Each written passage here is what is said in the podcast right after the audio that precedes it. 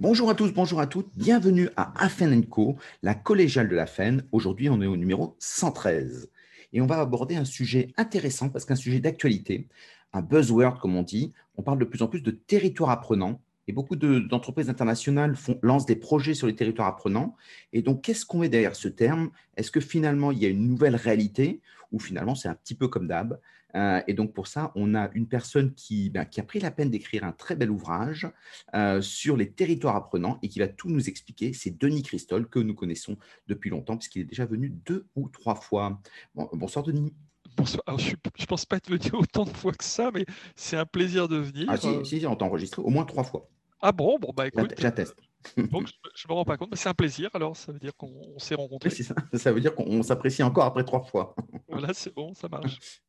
Très bien. Denis, on va rentrer de suite dans le vif du sujet. Euh, c'est quoi un territoire apprenant? Alors peut-être avant euh, de, parler du territoire apprenant, euh, dire que la question de la proximité, elle est de plus en plus importante. Euh, les territoires actuellement sont parés de toutes les vertus et ce serait même la maille juste pour un développement social plus, euh, plus harmonieux. Euh, tu as peut-être lu le, bouquin de Bruno Latour, Où atterrir Et où atterrir bah, C'est sur un territoire, forcément. Donc la question du, territoire, elle a au moins 20 ans d'âge. On commence à trouver des, des, textes qui parlent de ça au début des années 2000. Et tu as également une recherche importante par le, réseau international de l'intelligence territoriale qui a relevé plus de 420 euh, définitions académiques et pratiques. Mm. Donc ça, c'est quand même euh, quelque chose d'important. Donc, qu'est-ce que c'est qu'un territoire apprenant? ça, veut dire, par exemple, pour compléter ce que tu dis, que l'Europe ne peut pas être un territoire apprenant parce qu'il n'y a pas cette proximité? Alors, euh, la proximité, c'est une euh, valeur relative. Hein. Tu te sens proche d'eux. On le voit notamment dans la formation à distance, hein, où tu peux être euh, proche parce que tu as des valeurs, des émotions, des, des, réactions qui sont proches. Et donc, tu te sens proche malgré la distance. Donc, ce n'est pas forcément une, une proximité géographique, ça peut être un petit peu plus émotionnel que ça. D'ailleurs, s'il y a autant de définitions, c'est que justement euh, le terme territoire apprenant est, polysémique. Mm. Donc euh, euh, certains disent qu'un territoire apprenant, c'est une, une utopie, une utopie éducative et politique. Hein. c'est de dire le territoire va nous, va nous apprendre. Donc moi, je m'intéresse au territoire parce que la définition que je donnerais, pour revenir à ta question, c'est un espace où tu peux apprendre ensemble et pour le bien commun. C'est comme ça que je le définirais. C'est plutôt, euh, tu vois, il y a deux grandes euh, dimensions au territoire. Le, territoire ressources, qui est constitué euh, d'équipements, de lycées, de collèges, d'experts, de, tout un ensemble de, personnes hein, qu'on peut appeler des ressources. Et puis le territoire projet, c'est-à-dire un ensemble d'envie, de motivation. Et comme je m'intéresse à l'apprenance avant tout, c'est-à-dire le désir d'apprendre, bah, je m'intéresse au désir d'apprendre ensemble. Et euh, le territoire est un, est un vecteur extrêmement euh, important. Euh, mais il reste à construire une philosophie et puis une envie coopérative pour que ces territoires aillent vraiment dans cette logique de territoire projet. Hein, parce que pour l'instant, on a beaucoup de territoires ressources.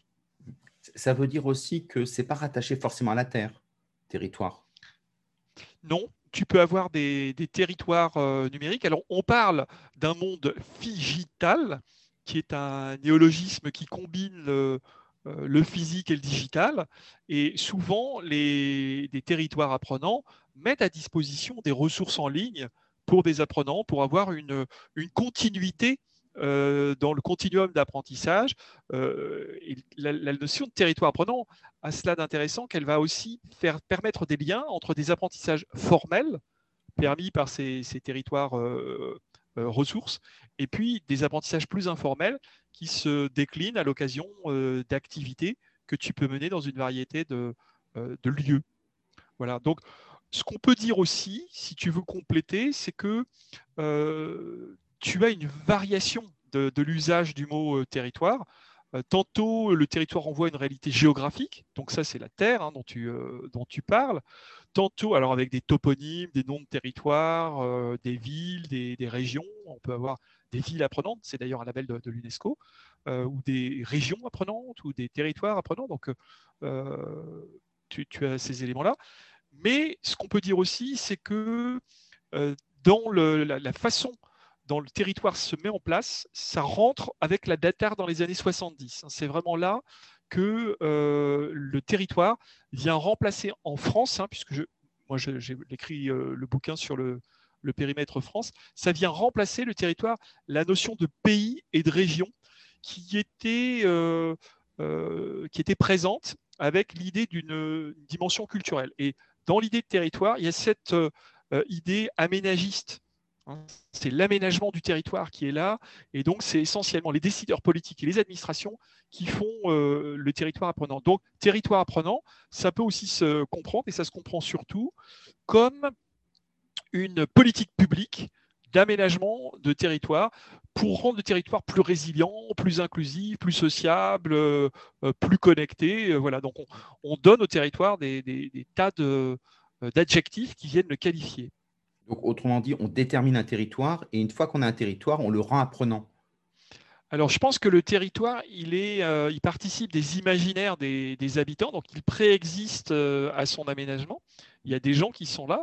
Euh, tu habites le territoire, tu résides sur le territoire, tu, euh, passes à travers le territoire. Donc, euh, il se passe beaucoup d'activités sociales sur le, territoire et les, pouvoirs publics, les décideurs, notamment dans une volonté de lutter contre le décrochage scolaire ou un taux de demandeurs d'emploi trop élevé, eh bien, essayent de penser à des circulations. il y a des ressources qu'on va mettre en avant pour coordonner des moyens et obtenir des, euh, résultats. Euh, d'ailleurs, parfois, on parle de territoire agile, c'est d'être en capacité euh, d'intégrer plusieurs priorités dans des, dans des décisions et de faire en sorte que ce, cette, cette, apprenance hein, devienne un projet, un, vrai projet politique. C'est le cas par exemple d'une ville comme, comme Évry ou Cergy. On voit que c'est des villes périphériques à la région parisienne qui se disent ville apprenante et qui décident d'investir et d'agréger des politiques publiques à cette euh, dimension de l'apprentissage. Et, donc, ça, veut dire qu'il faut, faut quelqu'un qui, prenne la décision. Donc, il faut qu'il y ait un centre de décision, qui ait un chef. Quand on dit une ville, c'est le maire, souvent, qui, apporte un projet. Donc, est-ce qu'on démarre par justement un porteur de projet pour euh, ce type de territoire apprenant? Je dirais qu'il il peut y avoir euh, deux dimensions.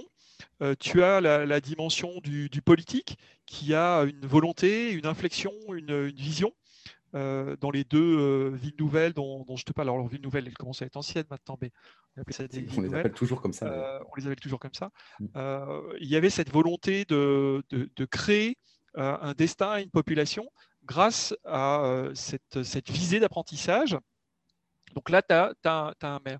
Mais quand tu regardes, par exemple, le cas d'Evry, euh, tu vois que c'est aussi une ville où tu avais déjà un substrat qui existait par le monde associatif. Hein. Je, rappelle mmh. qu'Evry, c'est le territoire sur lequel euh, sont très très présents, sont, sont nés tout en proximité, les réseaux d'échange réciproque des savoirs.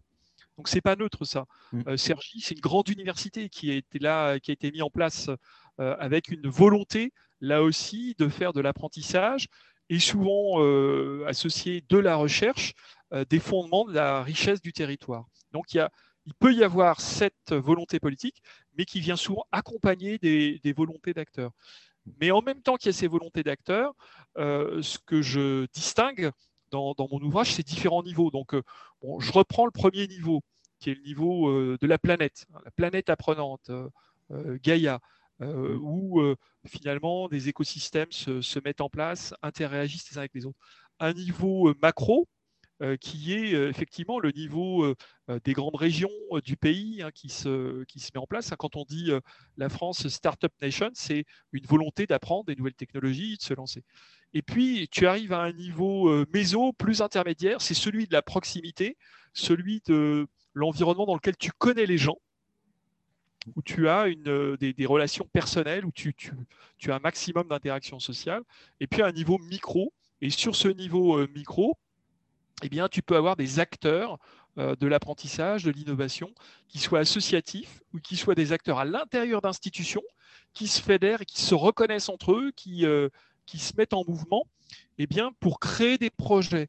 Donc, je dirais qu'il y a la rencontre de ressources et de projets qui fabriquent le territoire apprenant. Alors, comment tu, comment quand tu décides de créer un territoire apprenant autour de bassins de vie où il se passe des choses, etc., où il y a des projets qui peuvent être communs, comment tu fais pour créer euh, cet écosystème qui soit apprenant? Alors, on peut, euh, certains euh, parlent de dispositifs géopédagogiques qui sont des partenariats hybrides avec un ensemble d'acteurs et d'une recherche de territorialisation de l'activité éducative. Par territorialisation de l'activité éducative, c'est euh, l'idée euh, de dire est-ce que euh, j'ai bien des, ressources et des continuités pour que les individus puissent apprendre quand ils en ont besoin? Alors la continuité, elle peut être géographique. Donc là, c'est la répartition d'équipements, médiathèques, bibliothèques, lycées, collèges, écoles, universités sur le, sur le territoire mais ça peut être aussi de la continuité dans le temps, c'est-à-dire est-ce que euh, je réponds aux besoins des plus jeunes, euh, des anciens, des seniors, ou en termes de statut euh, pour des demandeurs d'emploi, pour des, cadres en accélération de carrière? Donc il y a cette, ces dispositifs finalement. Tu as ce regard de géolocalisation, si je peux utiliser ce mot, mmh. des activités éducatives. Mais tu as également, pardon, je t'en prie. Et, tu trouves qu'effectivement, dans toutes les régions, si on prend un niveau régional, euh, il y a une grosse différence? Quand tu prends les 13 régions de France, elles font à peu près toutes pareilles. Il n'y a pas de. Alors que c'est depuis 82 où ils sont dotés de ces, pouvoirs alors de coordination qui ont évolué avec le temps, etc. Mais euh, ça veut dire qu'en fait, ils n'ont pas territorialisé, non? Alors, euh, pas toujours. pas toujours. Et puis, c'est pas si facile que ça, la, la, la territorialisation. Euh, on le voit notamment, par exemple, avec les, grandes régions, mmh. euh, les, grandes régions qui se sont mises en place euh, en France. Si je prends par exemple la, région Languedoc-Roussillon, c'est une très très grande région. Quand tu vas d'un bout à l'autre, Occitanie, quand tu vas d'un bout à l'autre de la région, c'est peut-être 5 heures de voiture. Mmh, mmh. et donc, tu, tu n'as pas vraiment territorialisé. C'est pas parce que tu as créé un ensemble administratif que tu as territorialisé. Donc, c'est pour ça que je dis, il y a une part de l'activité qui passe par des initiatives individuelles, euh, associatives, entrepreneuriales, qui vont à des micro-niveaux, euh, à des échelles plus petites, créer des, euh, des, dynamiques qui viennent se mettre dans les grandes mailles pensées par l'État ou par les régions. Et donc, c'est cette rencontre des mailles des grandes euh, mailles régionales et puis euh, plus micro qui, produisent un tissu favorable à l'apprenance. Après, on observe, et c'est très suivi également par les, conseils régionaux, euh, des cartes de tiers-lieux, de Fab Lab, mmh. de Living Lab, de tout un espace de, coworking ou des lieux intermédiaires qui, qui, apparaissent sur ces territoires, qui sont des lieux multifonctionnels qui vont permettre à la fois de faire son CV, de créer un projet, de, rencontrer d'autres personnes, euh, éventuellement même de manger, de passer euh, des temps conviviaux. Et donc cette multifonctionnalité des lieux, elle participe à ouvrir la curiosité des individus et probablement à nourrir leurs imaginaires. Hein. Dans le, mmh. bouquin, je l'appelle Territoire apprenant. Euh, imaginaire et usage pour apprendre ensemble. Parce que une part de, des potentialités des territoires passe par l'imagination. Je pense qu'on est passé d'un monde de projection, ça c'était le monde de la datar des années 70, où tu projettes l'équipement des territoires, à un monde d'imagination. C'est-à-dire que là, tu vas donner euh, plus la carte aux acteurs du territoire, aux individus, qui vont pouvoir, eux, imaginer leur destin et leur futur. Puisqu'il y a une forme de, de défiance euh, par rapport à des grandes politiques publiques dont tu serais euh, une cible. On n'a plus envie d'être des cibles, on a envie d'être des acteurs. Et comment tu fais pour faire rêver? Alors, dans les... il y a énormément d'exemples qui, sont, euh, qui sont proposés. donc, chacun des lieux dont je te parlais, hein, des, écolieux, des espaces de coworking, des, des labs, vont de plus en plus utiliser des méthodes de design ou de co-design voire de participatory design. Euh, tu vois, je distingue le, co-design qui nous vient des, méthodes américaines euh, avec une idée marketing très forte, du participatory design qui vient plutôt du monde scandinave, où, euh, et là c'est très intéressant, tu trouves des textes dès les années 70 de chercheurs scandinaves qui, mettent en évidence la fabrication de la société par les citoyens eux-mêmes. Et donc, c'est des méthodes où tu rassembles les gens et où tu crées du projet avec eux. Et donc, tu, fabriques ce territoire projet dont, euh, dont, je parlais. Donc, tu les fais rêver en, euh, dans l'immersion dans la nature, en, euh, en, imaginaire, par des moyens, par des métaphores, par des moments de réunion et de, et de partage.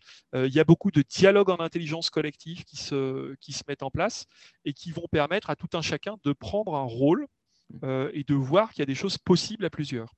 Est-ce que tu ne dirais pas que c'est quelque chose qui, est, euh, qui vient de la culture et que la culture, par exemple, française, qui est une culture centralisée, n'est pas la même que celle des pays euh, scandinaves ou des pays euh, anglo-saxons, qui sont des cultures de l'individu, de l'engagement? Nous, on a un autre modèle qui serait plus latin.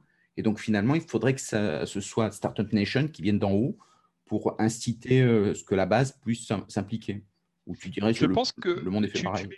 Le, doigt sur un point essentiel. Hein. Je parlais, de, tu vois, je te parlais des différents niveaux. Hein. La planète, bon, mm. euh, ok, euh, euh, les niveaux macro qui sont très structurants quelque part, hein, qui, fabriquent des ressources, mais qui les fabriquent souvent selon des, visées adéquationnistes, c'est-à-dire, bah là, il y a il y a des demandeurs d'emploi, on, forme des, on crée des formations, et donc ça va nécessairement se rencontrer. Sauf que ça, Est-ce qu'on a besoin véritablement de ressources? Parce que finalement, de plus en plus, les contenus vont être gratuits. On en trouve plein qui sont assez intéressants. Les MOOC avec FunMOOC et des choses comme ça. Est-ce qu'il manque pas plutôt une histoire à raconter, un imaginaire? Alors tout à fait. Euh, donc cet imaginaire, justement, c'est ce qui va permettre de rêver. Donc, dans euh, son bouquin la, fin des grands récits, euh, Lyotard euh, décrit la postmodernité. Et donc, il nous, il nous, dit finalement le grand récit de la famille, de la patrie, de l'école, de l'entreprise, ça vole en éclats. Et à la place se mettent une multitude de petits récits à des échelles beaucoup plus locales, d'où l'importance du territoire et de la proximité du territoire et de la proximité au récit. Et donc, on passerait d'une société à lien fort donc un, filet avec des, cordes très solides, à une société avec des, petits liens euh, très tressés, très, euh, tissés. Et euh, le, maillage d'un territoire apprenant, c'est la multiplicité d'initiatives à des micro-échelles portées par un ensemble d'acteurs individuels, voire par des institutions qui agissent et font des choses. Par contre, on a quand même besoin des ressources, hein, parce que même si on a des MOOC gratuits, des ressources en ligne, etc., d'une part, il faut que quelqu'un les fabrique. Donc, mm. il faut quand même euh, des, gens pour le, pour le faire. Et puis, avoir le souci euh, euh, de ces initiatives en train de se faire pour fabriquer des ressources pour eux. Donc, l'exemple des colibris qui fabriquent beaucoup mm. de, ressources libres, gratuites. Il y, en a plein hein, comme ça. Je cite les colibris parce qu'ils font un travail remarquable. Et puis, tu peux avoir aussi des, des acteurs à l'intérieur d'universités ou à l'intérieur de, d'administration ou voire même d'entreprise qui fabriquent pour le bien commun euh, des, nouvelles ressources. Donc ça, c'est très intéressant parce que les territoires apprenants révèlent les communs, les communs de la connaissance. Et tous les acteurs vont aller se servir dans ces communs pour fabriquer leur, leur micro-projet. Donc je dirais que dans ce moment-là, il y a euh, l'idée pour les pouvoirs publics d'accompagner, c'est-à-dire plutôt que de prétendre piloter les motivations et les envies et les projets des, individus, peut-être plutôt d'être à leur écoute et de se dire, par rapport à ce que j'entends, eh bien, euh, je vais créer euh, des, ressources que je qualifierais de compostables, c'est-à-dire de réutilisables, de déformables, euh, de façon à ce que les acteurs de terrain puissent s'en saisir et les utiliser. Et cette logique, on la voit beaucoup. Alors, par exemple, euh, la DITP a fabriqué des, boîtes à outils de, conduite de projet. Euh, la Fondation de France fait des appels à projets, euh, par exemple actuellement sur le climat, l'écologie, en disant tout acteur qui a envie de porter un projet peut le faire. Et dans tout acteur, c'est assez étonnant, il met aussi des collectifs informels avant, tu, aurais pu avoir euh, des gens sérieux, euh, euh, universitaires, entreprises, institutions. Là, des collectifs informels, ça apparaît. Tu vois, on voit apparaître des logiques où on cherche à les capter, les imaginaires, les motivations, plutôt que de chercher à recruter des personnes pour rentrer dans ces dispositifs géolocalisés dont je parlais tout à l'heure. Donc, du coup, les pouvoirs publics, l'État, peuvent devenir des, facilitateurs de territoires que pour le coup je qualifierais de capacitants, c'est-à-dire donnant envie et possibilité d'agir. Voilà. Plutôt que de prescrivant des solutions. Bien sûr. Alors, euh, l'élément, c'est un peu euh, le haut et le bas doivent se retrouver quelque part. Il doit y avoir une certaine cohérence. Et là, tu parles beaucoup du secteur public avec euh, une fois dans, dans l'université, qui, est, qui nord, et, et, le privé dans tout ça. Bah, tu as aussi plein d'initiatives. Je pense à quelque chose, je ne sais pas si tu connais Village by ICA. Donc, oui, oui. Bah, j'y étais. Tu y étais? Bon, un réseau de, de euh, de villages donc, euh, qui, cherchent à promouvoir des startups. Euh, et donc, le CA, c'est le, crédit agricole, hein, bien sûr.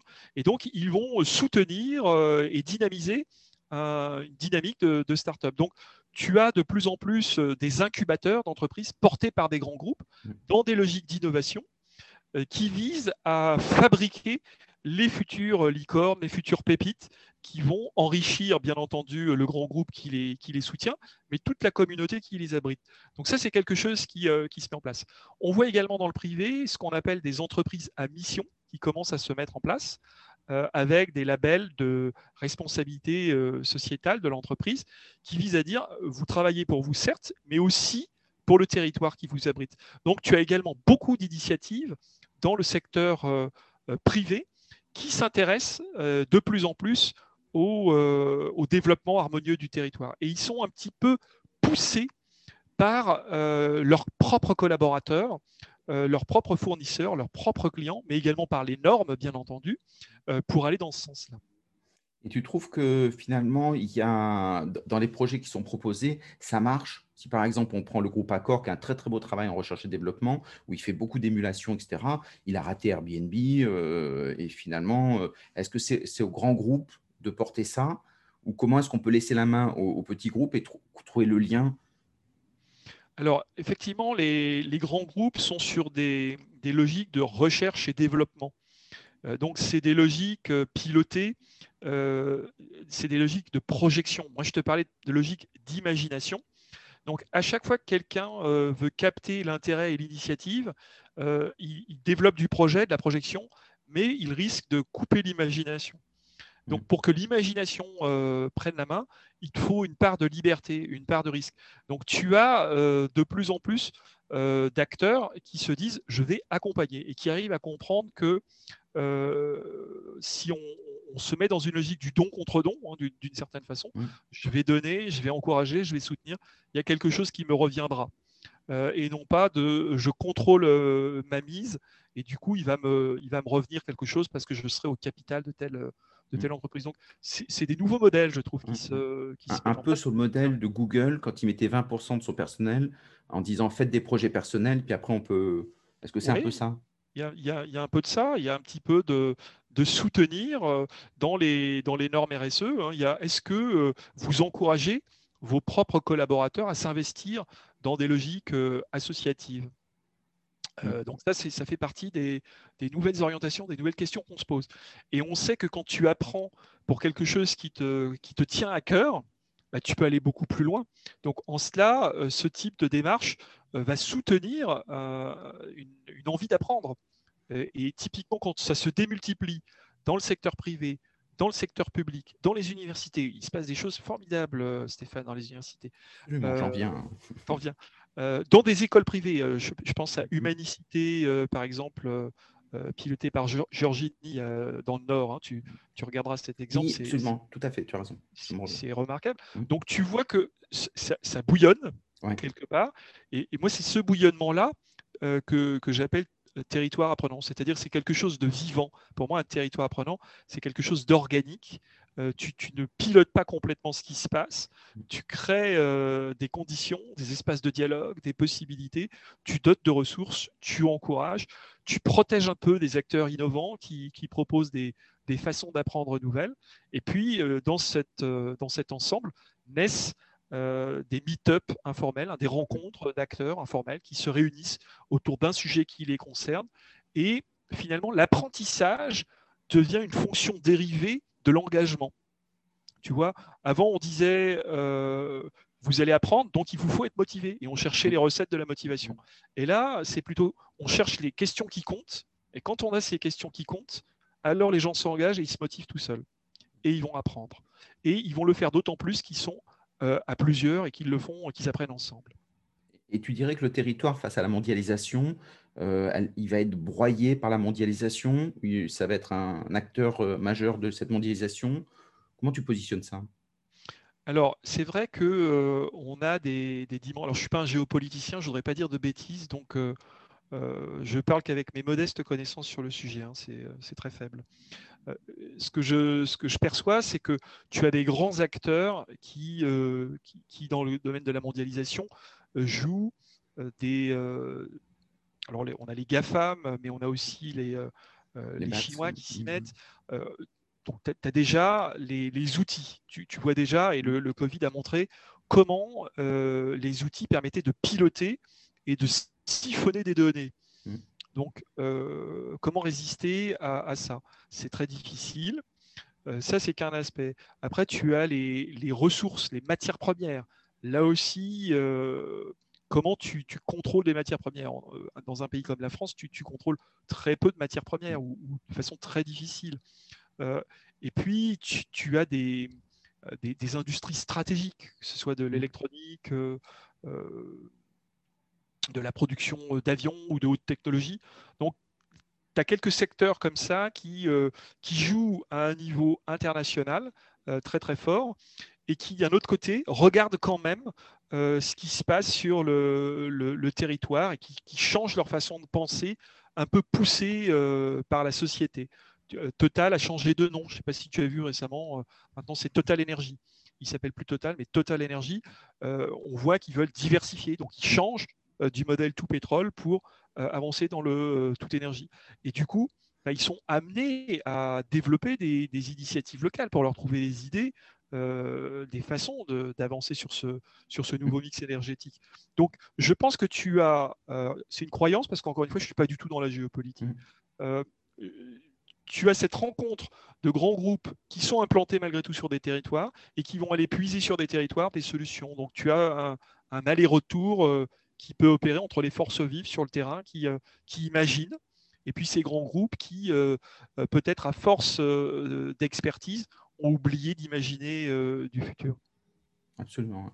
Et c'est pour ça qu'effectivement, alors euh, Eric Schmidt euh, dit qu'il y aura deux mondes et puis le reste suivront, c'est les États-Unis et, les Chinois, et tout le monde seront des sous-produits. Et donc certains parlent de colonisation et d'acculturation, parce que s'ils sont maîtres des produits, c'est Cloud Act, ce qui fait que bah, si on prend les produits américains, ce qui est plutôt notre tendance aujourd'hui, dans ces cas-là, bah, les Américains ont le droit de vie et de mort sur nos outils et nos produits, et on en est responsable, c'est le Cloud Act, et donc finalement on devient une colonie américaine.